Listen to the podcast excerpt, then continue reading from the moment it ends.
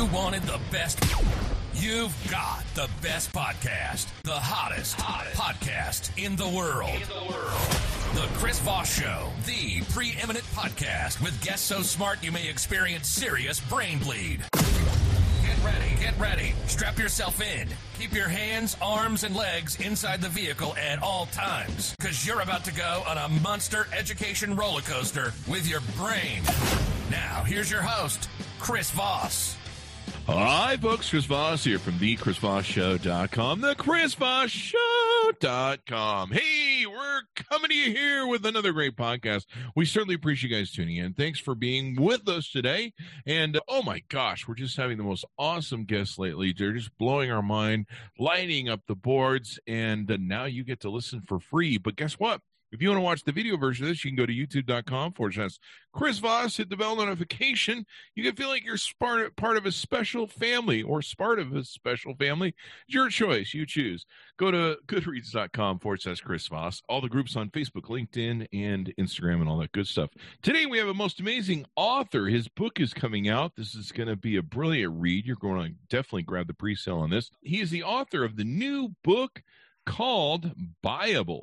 Your guide to building a self managing, fast growing, and high profit business. I heard those are always good to take and have those high profit, fast growing businesses. The name of the author and the gentleman we'll be talking today, Steve Preda, his passion is to help entrepreneurs build great businesses.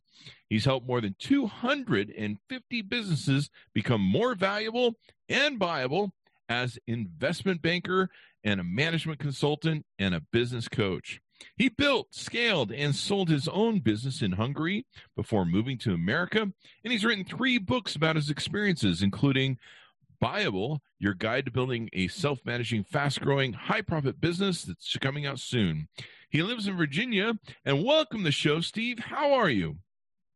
Thank you, Chris. What a wonderful introduction. I wish my mother heard it, but hopefully she'll tune in and she can listen to it. We'll we'll be giving you a copy so you can send it to your mom. I'd love to have your mom be part of uh, be, part of our great audience. So there you go. um, Make sure of it. So give us the dot coms where people can look you up, find out more about you, and order up your fine book. Okay, the book it's on Amazon pre-order. It's going to come out soon, but you can buy it at 50% discount. Uh, I also have buyablebusiness.com where you can download the introduction, the first chapter.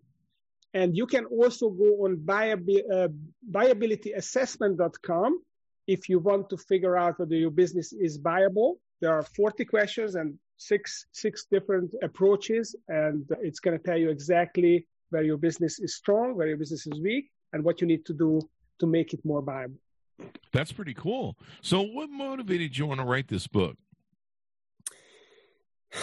I tell you what. Uh, so I was an investment banker for the first, you know, uh, uh, starting about uh, 20 years ago and uh, until about eight years ago. And I often have the regret of selling some, some companies too early before they became more buyable because I didn't know all that stuff.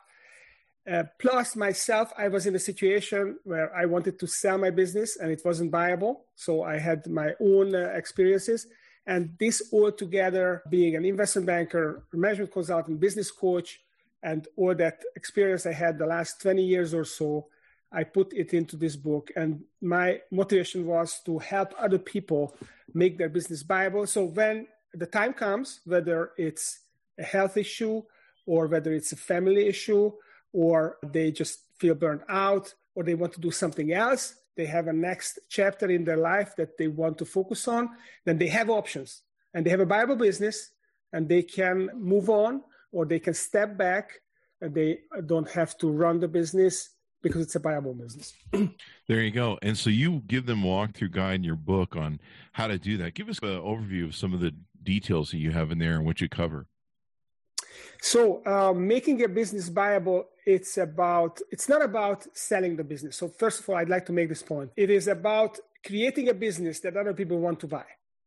And if you create that business, then you might never want to sell because it's a great business that is self-managing meaning that you as the owner you don't have to labor in it day in day out you can be on the board or you can be just the visionary of the company you can have all the fun with a lot less of the stress or you can sell it and basically it's a process it's a four part process that i explain in the book and the first one the first part is nothing to do with the business it's all about you as the business owner so, what do you want with your life? What is an idea? What does an ideal life look like for you? Is it being the entrepreneur and running the business? And that's fine. If that is, that's that's fine. Uh, is it uh, a visionary that sits on the board and uh, doubles in the business whenever they, they want want that? For the stimulation, for the social interaction, for being you having the status of owning a company, or do you want to do something else? Is your ideal life maybe focusing on a hobby or spending time with your loved ones? Or is it a philanthropic endeavor? For whatever it is first figure that out and when you figure it out there's one of the tools in the book called the magic number calculator you can also go on magicnumbercalculator.com so you can calculate your magic number which is the amount of money what you need in order to transition to your next chapter, whether it's retirement, another business, or a hobby, or philanthropy, or whatever it is. And so the first is what do you want to do? Then what is it going to take you to get there? Uh, and when you have your magic number, then we look at uh, your business, and we also have another calculator called value and growth calculator.com. You can you can do that too. So you, you can value your business now, and you can use your magic number to figure out where you need to take your business you know what your time horizon is. So we figure out where you are, where you need to be, and then how you're going to get there. So the second part of the book is all about orchestrating the business because having a business, maybe you have a business which is self-managing, but I see that most businesses, I'm most business owners I meet, 95% of them don't have a self-managing business. So first you need to orchestrate the business to make sure that it is well run. You've got a great team that runs it for you. You've got a great culture you have goals, uh, you have a vision, you're hitting your goals on a regular basis, you measure your people, uh, you have a good way of, of attracting talent and retaining talent, and you're growing the business and um, being profitable. That's the second part. The third part is increasing the value of the business. So maybe uh, orchestrating the business is not going to take you to where you want to be. Then you need to engineer the value drivers to make sure that this business is growing its value over time and you can take it to the value where you need it to be. And the last part, uh, when you got there and you groom the business so that it is putting its best foot forward to the buyer, uh, an investor, then it's all about what do you do? How do you harvest your, your business? There are different methods of harvesting. You can sell it or you can recapitalize it when an investor comes in and gives you money and becomes a part owner in your business. Or you can even uh, take money out and refinance your business with a bank loan. There are different ways of approach. You can go to uh, private investors who become minority investors. We also talk about the transaction, what it takes to, to create one of these transactions and what to pay attention to. And then finally, what do you do with your life? So, uh, are you going to want to hang around this business and be part of the, the business? In what capacity when you're not calling all the shots? Or what you're going to do outside of the business? So it's the whole idea of figure out what you want to use the business for. The business is really a vehicle to take you to your ideal life. And how do you go through figuring that out, orchestrating the business, growing the business, and then harvesting and uh, transitioning to your new life. Wow, that is brilliant, man. You really encompass everything. I never, I never, I never uh, thought of the term of harvesting and some of the different options. I used to build companies back in the day with, with mm-hmm. I just plan on keeping them for an empire. But there's a lot of people now that in especially in the startup scene in Silicon Valley, they're they're looking for exits because they they like the thrill of building something. I used to like the thrill of building something. And sometimes when it gets to a certain scalable point where you're not really the guy anymore, it kind of loses its value. But I never really thought about some of the different harvesting methods you've talked about, about refinancing, maybe taking it to the next level, bringing in other investors, like a Shark Tank where you could go up to the next level and everything else. I, I really love those ideas. Yeah, I didn't mention Shark Tank. I don't think yeah. that's really an option for most investors, and I don't think it's it's necessarily an attractive option. Sure, uh, because you don't want to sell your business to a shark, because the shark is going to take advantage of you, right? Yeah. Uh, it's great for the shark. It's not so great for you as a business owner. You actually want to be in a position where you are a shark, where you are calling the shots, and a buyable business will attract a number of potential buyers, investors, and they are going to be fighting to be the one that you choose to buy mm. your business. And uh, that's when you can really run a process. And this is what investment banks do for you. They run a process for you and they will sell your business to the highest bidder if that is your goal. That may not be your goal. This is also something I talk about in the business that you might want to maximize your price, the sale price. You might want to maximize the cash payout uh, when you are harvesting the business at time zero. Or you might want to maximize the relationships with the people that you build this company with. And a great story, one, one of my uh, clients, which was uh, a great company, it was a, tech, a technology company, and they figured out a, a cybersecurity solution. And they they were a company that's been around for a long time and they were stable. They had about $50 million of revenue, 10% profit. And they wanted to, the owners were thinking about uh, transitioning to the new chapter and they hired us and we went out and we beat the bushes and we found a hundred, over uh, different investors signed a non-disclosure agreement to look at the book and, and the information. And eventually we only got uh, five offers out of a hundred and they were all very lowball offers. Mm. And this was crazy because very attractive business, but very few offers. And what turned out was the company had a, uh, what we call a concentration problem. They had too many eggs in the same basket. They had one big customer that they were uh. selling 80% of their revenue to. And the buyer were all, buyers are all uh, taken aback. Okay, that's too much of a risk. Maybe it's the relationship. We won't be able to maintain it. And they're going to lose that customer, even though they had this kind of a global customer. They had served them in 15 different countries. So it was a very solid relationship. But nevertheless. And there was one buyer who would have bought it, but they, their condition was that they just wanted to take over the customers and fire the employees. Oh, wow. And the owner said, no, we want to um, maintain this business. We want our employees to continue to prosper. And they decided to turn this company into an ESOP, an employee stock option program Hmm. And they created this and they are transitioning, they transitioned the company over a number of years to their employees. And they didn't get the highest payout, but they got the emotional side. They felt like their legacy was secure. They, they were known as a builder and not as a destroyer. That's a that's pretty awesome. I've had companies where we built them and then we moved on to other companies and we just would get residual income from our ownership in them and we put in other managers to take care of it. And it was really nice because you get like a check every month and you're just like, wow, I didn't do anything with that today. so that's yeah. pretty brilliant. I like how you a lot of business owners don't go into business thinking about selling their companies and I like how you have put the package together in the book where people can look at the different aspects of how someone would buy their company because a lot of entrepreneurs don't think about that. They don't think about like what you talked about where they had too many eggs in one basket. There's there's always that 80-20 rule where you have a large a large a bunch of your income comes from uh, a core group of clients and, and if you lose a lot of those you lose the business. A lot of people don't prepare for if you get sick or get hospitalized or you die does is that business going to live on? A lot of people don't build out managers and other people that could succeed them. So give, give us a little bit more aspects of how you treat that in the book.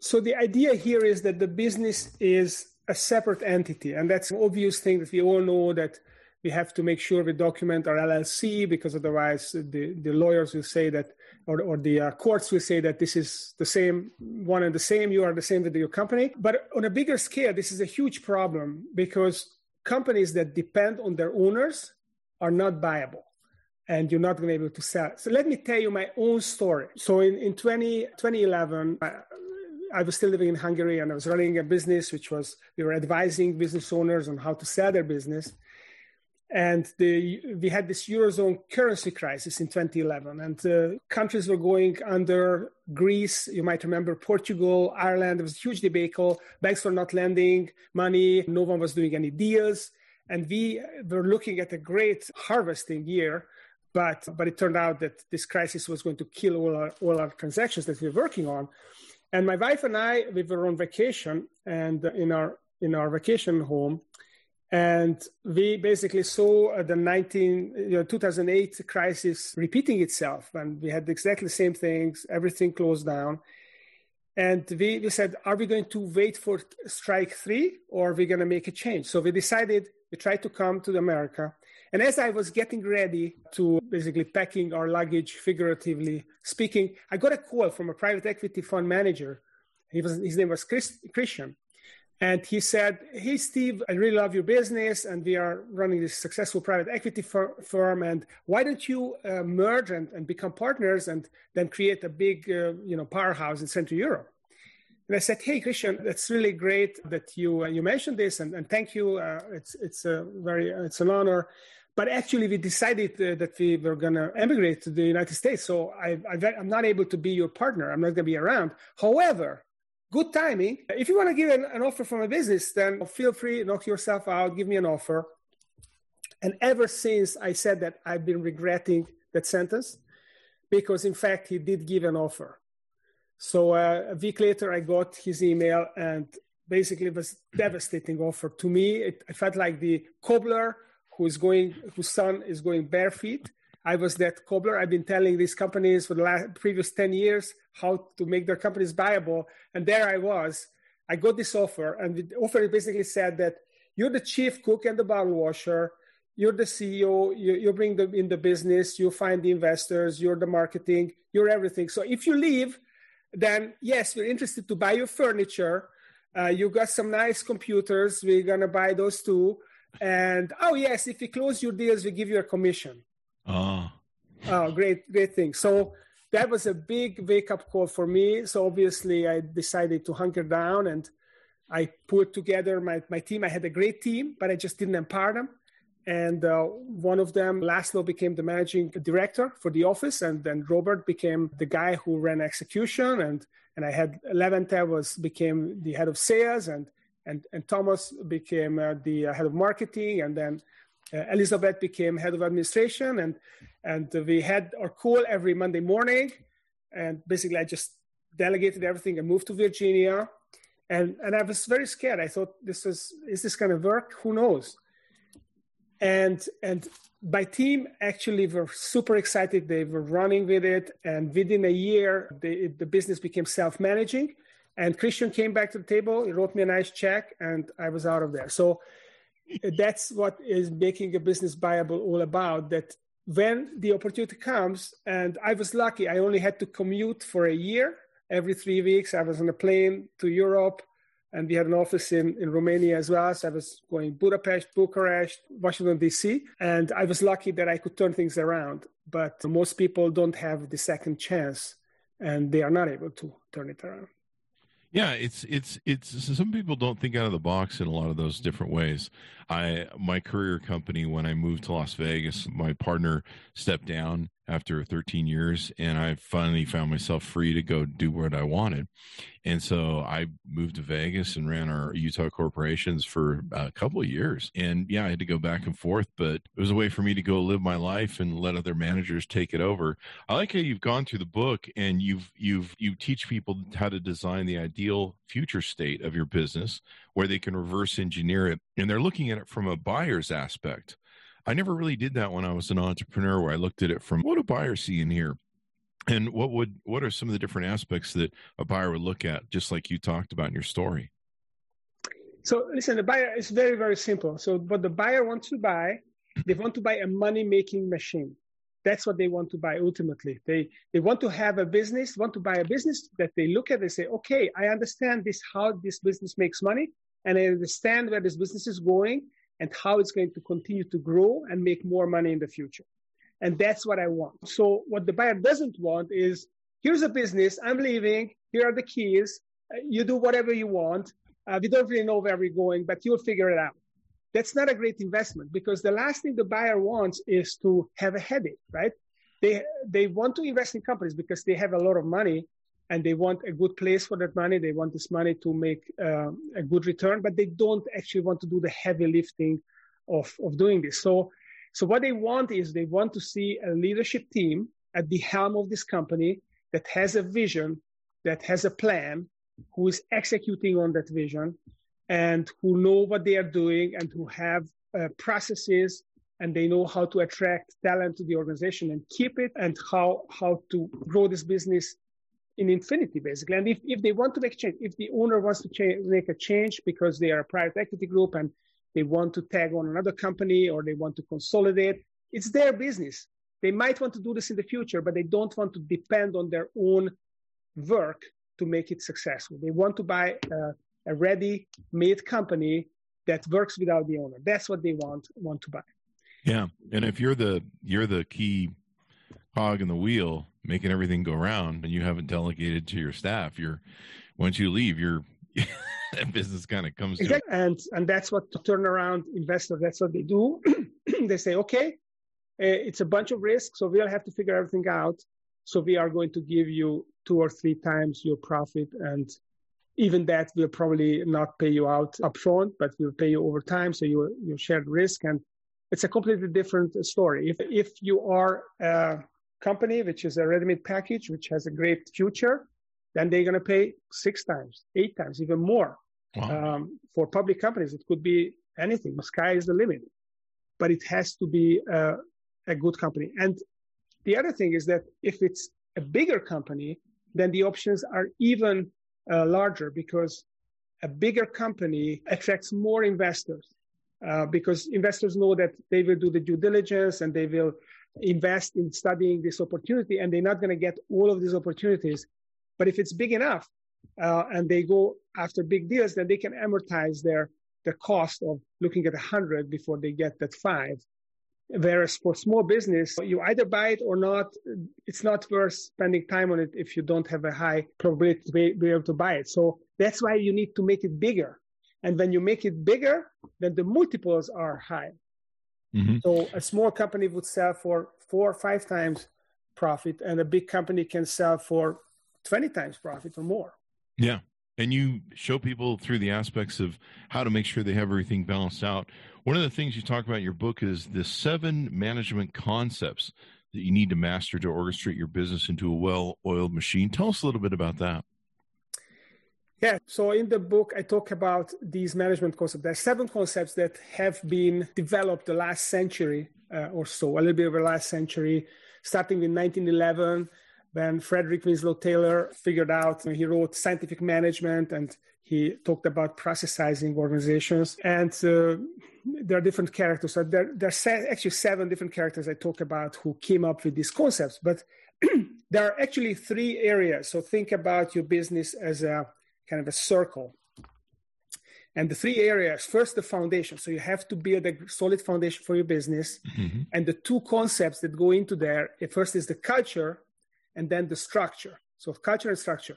And Jim Collins, who is one of the major business thinkers the last 50 years, he talks about uh, this idea of first you have to make sure you get the right people on the bus, you get the wrong people off the bus, and you put the right people in the right seats.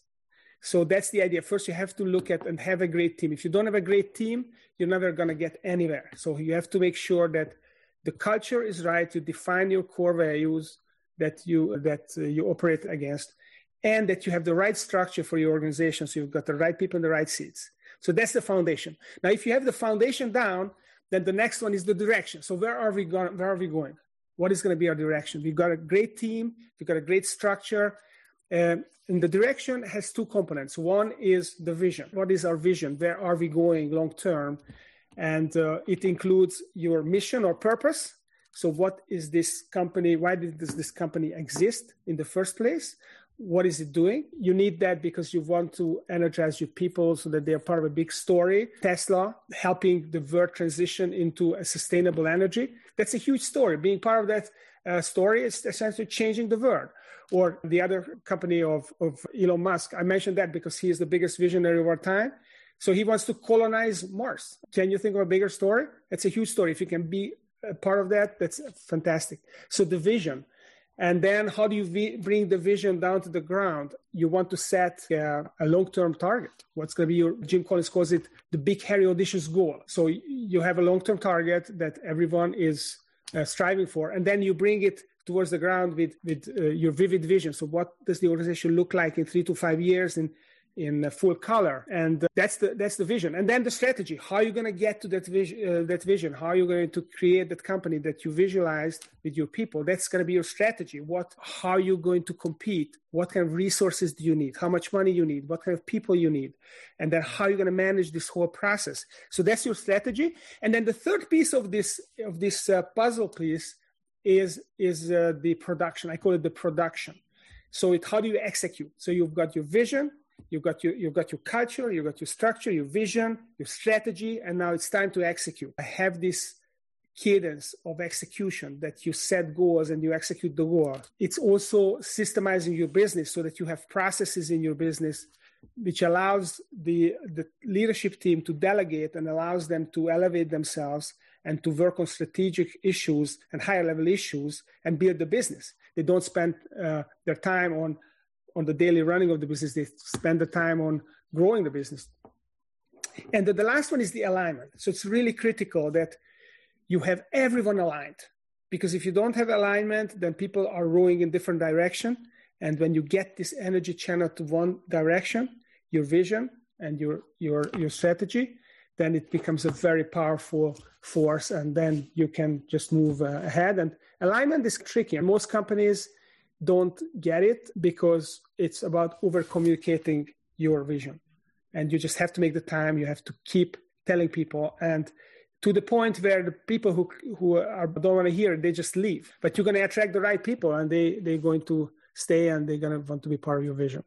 Yeah my next company i need to read your book and then and then really apply these things. Most of the companies, or most when people start a business, they're mostly just like trying to get going and just get the basics, get the product launched or designed and everything else. How important is one of the one of the foundations you talked about with structure? How important is deciding on the right?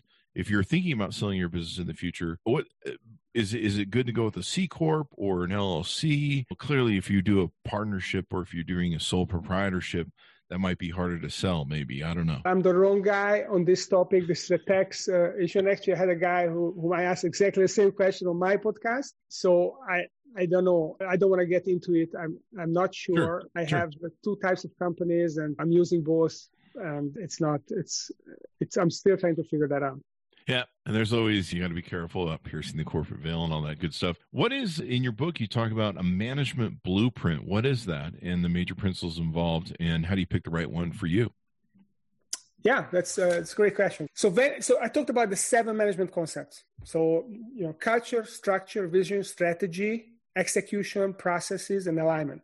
So these are the concepts. But how do you implement these in your company? If you're a small business, you probably don't have five MBAs on your leadership team who will uh, implement it for you. You want you want an easier approach, right? You want a, a you want a model, a framework for that. And these frameworks are I call them management blueprints. Some people call it business operating system. I call it management blueprints. And I talk about 10 different management blueprints in my book.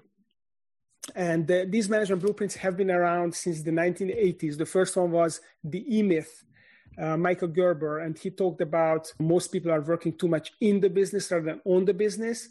And he also talked about technicians who start uh, businesses. You, you expect that it's all visionary entrepreneurs that start businesses, but most businesses are started by technicians who maybe they lost their job or, or they, they figured out that they can provide a service better than the other person and then they were doing the thing, but they were not building a company. So there, there are the classic management blueprints, the E-Myth, the Great Game of Business, uh, Rockefeller Habits. And then the second generation is actually these were the pioneers. And then you go the classics. So the classics management, management blueprints are, are traction that uh, probably many people heard about, scaling up, uh, the advantage, Lencioni. So these, these classics so the, the pioneers, they were all about the concept of, okay, you have to, you have to implement stuff in your business. You have to implement processes. You have to have a vision. But the classic blueprints, they actually talk about tools. So they created tools that you can just take and implement in the business. It, it becomes a, a kind of a packaging exercise so that it, it's even easier to, to implement that and it's more comprehensive. And then you have the third wave who are this higher, higher level approach where, where you try to either focus on one part of the business like execution. There's the four disciplines of execution. It's one of the third wave concepts where it gets really deep in, in one area. Or there's also the three HAG Way, which is is all about strategy and how do you get deep in strategy. So there are altogether 10 books, at least 10 books. I talk about 10 books in my in my book and uh, and you just pick one or you pick a combination of these and then you implement it in your business. And that allows you to orchestrate the business so that you come out at the other end with a very own business which is self-managing, which is growing and profitable and that helps you create that great vision alignment and everything else that you need to come out the other side with. You also help people let's talk about what the difference is between proactive and reactive entrepreneurs and how that approach determines their financial and emotional success. Yeah so like in all areas of life if you are reactive then you have to improvise. When a crisis hits then you'll have to improvise. I had a client many years ago who was running a niche uh, niche business in the automotive sector, and she she was basically running it uh, single handedly. She had no other even college graduates on the company. It, it was a small company, about five million dollars revenue, but half of it dropped down to the bottom line. Very profitable company, a niche player. And, and suddenly the owner got uh, diagnosed with, with with, with a potentially fatal illness, and it was obvious that she had to get operated on. And her doctor told her that she has to dial back the stress. She she has to transition maximum one year. She has to have the operation. So she called us, and uh, on first glimpse, it looked like a great company, very profitable niche, you know, dominating in their niche. So we thought that's going to be a great company to sell. And then we looked at, we did our due diligence, and what we found was that there were some some big issues in the company. First of all, there was no management team to speak of, not mm. even college graduates on, on the team. It was that one person. There was a major customer concentration. So, like in the other example, the 80% of the revenue went to one big company, so and they depended on that person.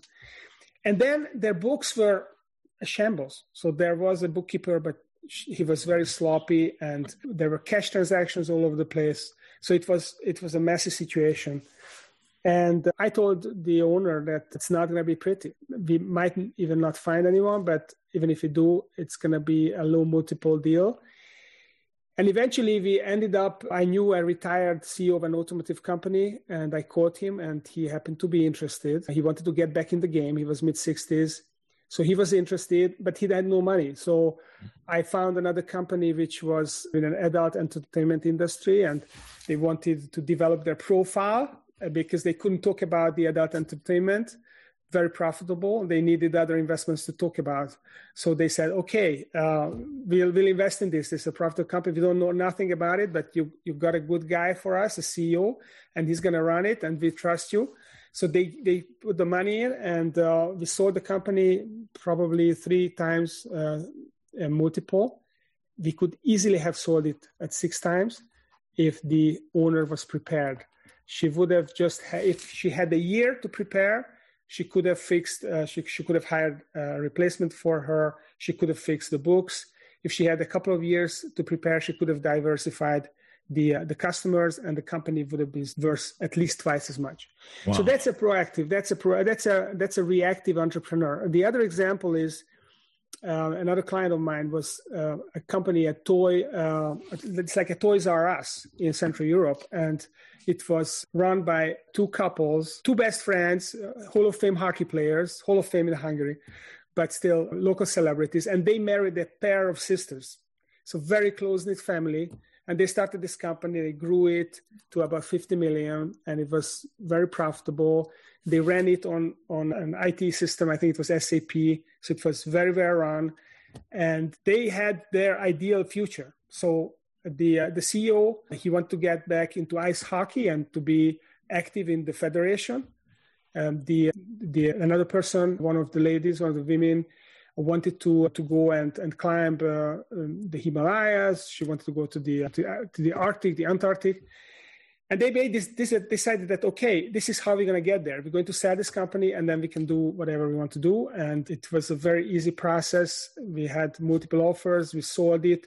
They could even leave without having to stay for for even a few months. And and they got what they want. They actually got more money than they wanted for it because they were prepared. They they knew what they wanted to do afterwards and they they they had their rows in a duck uh, their ducks in a row and it worked like clockwork. So that's so, the difference. That's awesome. And so you've got to prepare for this. Like I said, it was something I never thought about before. I was most of my businesses originally I thought about building as an empire, but then I found one of the things changed, markets changed. My 20 year old mortgage company was wiped out by the, the 2008 recession when it killed mm-hmm. all the mortgage companies. And I had no idea. I did not see that one coming. And so I really probably should have sold out somewhere at the top and uh, exited that and then moved on to some other things because I, I, didn't really have a love for that business. Now, you were talking about MBAs being on staff, college people, things. Is it really important when investment bankers or when a buyer comes around that you have really high skilled or high educated people like that on staff? It depends on the company. Uh, you need to have people that understand the business and can grow the business Uh, at least to the next level because the the new buyer is going to come in and they want to know that okay i'm buying this business for 10 million dollars and i'm going to want to sell it for 30 million dollars in 5 years and i want this team to be able to take me there. Or maybe i make one or two changes but basically i want to see the path how i'm going to get there.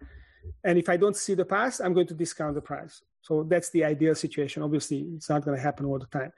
Now it depends on the company. If if it's a restoration company, maybe you don't need people with MBAs for sure, because what you need is someone who understands what the customers need and can serve the customers. Uh, you need uh, people who can market the business and uh, who can manage the business, and they may be you may have come up through the ranks, and you don't need an MBA. But if you want to turn that uh, restoration company into a franchise, a national franchise, you probably need someone who's a savvy business person who has done this or who who's able to to learn it and do it.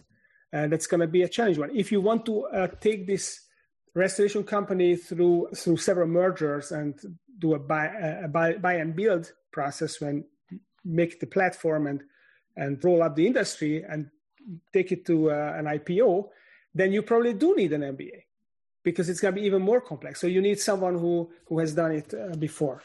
So it depends on the situation and depends on the size of the company. And often companies outgrow their management. Uh, the manage, you know, uh, the management who take you here is not going to take you there. And sometimes, uh, sometimes managers grow with the company, and sometimes they have to be replaced because they are not able to keep pace or they just don't want to. They don't it's it's too much for them it's too much stress and they check out at some point. That's awesome. So you you help in the book it helps people determine the value of their company from a, from a financial aspect and break it down? Yes. So we have if they go on valueandgrowthcalculator.com then it will calculate uh, the value of their business based on their mm-hmm. current uh, profitability and industry multiples. It's going to be a rudimentary valuation because the information uh, is limited information, but it gives uh, kind of a, a, good idea of the ballpark number. And it can also calculate the growth that they will need, the value growth that they need to achieve over their time horizon. So let's say right now their company is worth 5 million and they need 50 million to the, for the next chapter and they own 75% of that business then they will have to take the value to 20 million. And, and they want to do this in 10 years, then the, the growth, internal growth rate is going to be somewhere, be, you know, around 20% or something like that. So they know what they're up against. If they want to grow their value 20%, they can do this by growing maybe revenue 10% a year and increasing their margin and repaying their loans. So it doesn't have to be a revenue growth 20%. There are different elements there, but they can they can grow. I had I had a client. The company wasn't a client, but I kept an eye on them. In 2004, the company had. I don't exactly I remember exact numbers that they are in the book, but something like they had some like 40 million revenue and one million dollar profit, and the valuation would have been $5 million. And then they also had a lot of uh, debt on the company, which uh, reduced the valuation. And within a 10 year period, they only grew the top line by about 7 or 8% a year, but they improved their margin, they repaid a bunch of debt, and essentially they 10 times the value of the company in 10 years. Oh, wow. It's a 10x, a 10x uh, valuation because they, there are many, many levers that you can pull to make your, your business more valuable. That's pretty amazing. Now, I imagine people that want to be get in the buying business of buying businesses and different things of that nature might also be a great audience for your book, correct? Yeah, could be. Yeah, because it, it gives them uh, a roadmap uh, as to how they can transform their business. So maybe they are going to be the one uh, that buys at a three times multiple for an opportunistic seller that maybe is sick or burnt out, and they have to be out, and then they just uh, introduce a management blueprint, they orchestrate the business, then they engineer value drivers, they groom it, and then they harvest it, and off they go into the sunset to the next next chapter. We reached. Go ahead. Yeah, no, I just want to say one more thing. So this next chapter thing, entrepreneurs have their life cycle like any organis- organisms, right? Like we have a life cycle, maybe it's 90 years if you're lucky. But there's a thing called the entrepreneurial life cycle, and Gene Landrum talks about that in one of his his book books. And basically, what it says is that it takes about 15 years for an entrepreneur to break through and to be really successful. And he looks at you know famous entrepreneurs like Jeff Bezos and Zuckerberg and I think Zuckerberg is not part of the group of the book, but but he looks at many, many entrepreneurs who are well known, and it took all of them 15 years to break through, and sometimes they started really early. So maybe it's it's a guy in their 20s, but uh, like Zuckerberg is a good example. He was an entrepreneur at the age of 12, 13 already, and okay, by 30 he became a billionaire, but he had his run. So there's this life cycle, and what happens when an entrepreneur achieves their vision, maybe they have this huge vision, 15 year life cycle, they make it finally, it's very rare that they would look at the next pinnacle and they would be able to march up another bigger hill. It's very rare. It's maybe one in 10 who can do that. So when they are over that, uh, they, they achieved everything they wanted, uh, they set out to achieve originally, they feel satisfied. And then it's a good time for them to leave because the company is basically blocked so if the visionary owner doesn't have a vision, the company suffers. So it's better for another buyer to come in and take this company over, and that's going to be their zero point for them when they buy it, and then they take it to the next level. And sometimes it happens with management teams that they can take it to the next level, and then they they they don't feel excited anymore. They know how much work they had to put in to get it here, and they, they don't feel like doing another 15 years of that. And then it's better to bring in someone who is excited about this challenge. There you go. There you go. There was a point in our businesses where we started buying and, and investing in other businesses. And really what we were doing, I learned this from my commercial agent, business agent friends, is they were looking for, they, they get deals, pick off deals where someone's asset rich and cash poor. And so we would step in, give them a first right refusal thing, like a hundred bucks or 10 bucks or something, and be like, first right refusal if you decide to sell. And we get to see their books and look at them. And your, your book would have been a great blueprint for me back then because I could look at all the different aspects of balancing and what the value was. Nine times out of 10, most of the stuff we were doing was, was pretty small time. Usually it was the entrepreneur who just need to get removed from the business, but mm-hmm. sometimes they had a really good business. They just didn't know how to run it. And so we'd probably reverse engineer a book like yours. So that's smart from both ends, actually. Yeah, it's often you know more often than not the bottleneck is the entrepreneur. Yeah, because either they don't have the vision, or they don't have the skills, or they don't have the consistency to make yeah. the business bigger. One thing we always found is they would they would whatever their original model was, they would run that sucker into the ground in the bankruptcy court like they just would never change the model. And maybe it worked for five minutes, but they would just they would just keep burning cash right through. And you're like, maybe you should change the model, maybe. and so your book gives people a great way to look at all the different aspects, break down their business, understand parts of it they need to grow that might be the weak imbalancing end of it and all that good stuff. Anything more we need to know about you and your book before we go out? Yeah, you can read the book. I think that's uh, that's a good way. Yeah, of course. I mean, I'm 54 years old, so there's a lot of stories that remained in me. I couldn't uh, share all of them in this hour. But if you invite me back on the show, I can tell you a few more stories. That's awesome. And do you have is this your first book, or do you have other books? I have a couple other books. Okay. So uh, they are on Amazon and they are available if someone wants to wants to check them out. Now, people can hire you. You still do consulting and everything else in the investment banking field. I'm not an investment banker anymore. Okay. What I do is I I'm a business coach. I work with leadership teams and I help them make them the, the number one in their category or to get them to the next next level and take them and use uh, some of these management blueprints to essentially improve their business, improve the value, increase the teamwork, and help them execute better and orchestrate themselves and build that vision. There you go. So give us your plug, Steve, as we go out. If someone would like to read, so the book is coming out June 1st. It's on pre order. If you would like to start to read it, then you can go on BuyableBusiness.com and download the preface introduction, the first chapter. So you can read my own story and you can read what the you know the uh, kind of the outline of the of the book and the first chapter. If you would like to get the book then i recommend that you buy it on pre-order because it's 50% cheaper than when it comes out. So you will get the best uh, ever price on it. And you can also check out the digital tools that come with the book. So uh, if you want to assess the buyability of your business then buyabilityassessment.com if you want to figure out your magic number magicnumbercalculator.com if you want to value your business and figure out how big you have to grow it, then then value and calculator.com. And I think that's that's enough. If you want to go on my website and check check me out and, and see my work and some of my clients, then tractionequity.com is my website.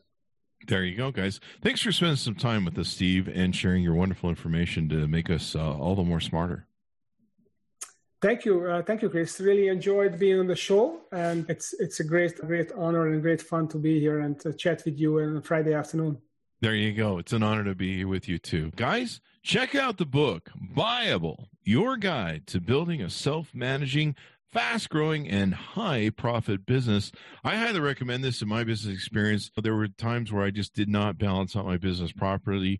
And sometimes you want to think about selling a business as opposed to just owning it forever because it didn't work out well for me as market things changed. But learning, you grow. Thanks, Mountains, for tuning in. Go to youtube.com forward slash Chris Voss. Hit the bell notification button. Go to goodreads.com forward slash Chris Voss. You can see all the books we're reading and reviewing over there. You can also see all of our different groups on Facebook, LinkedIn, LinkedIn, and Instagram as well. Thanks for tuning in, guys. Stay safe, wear your mask, and we'll see you guys next time.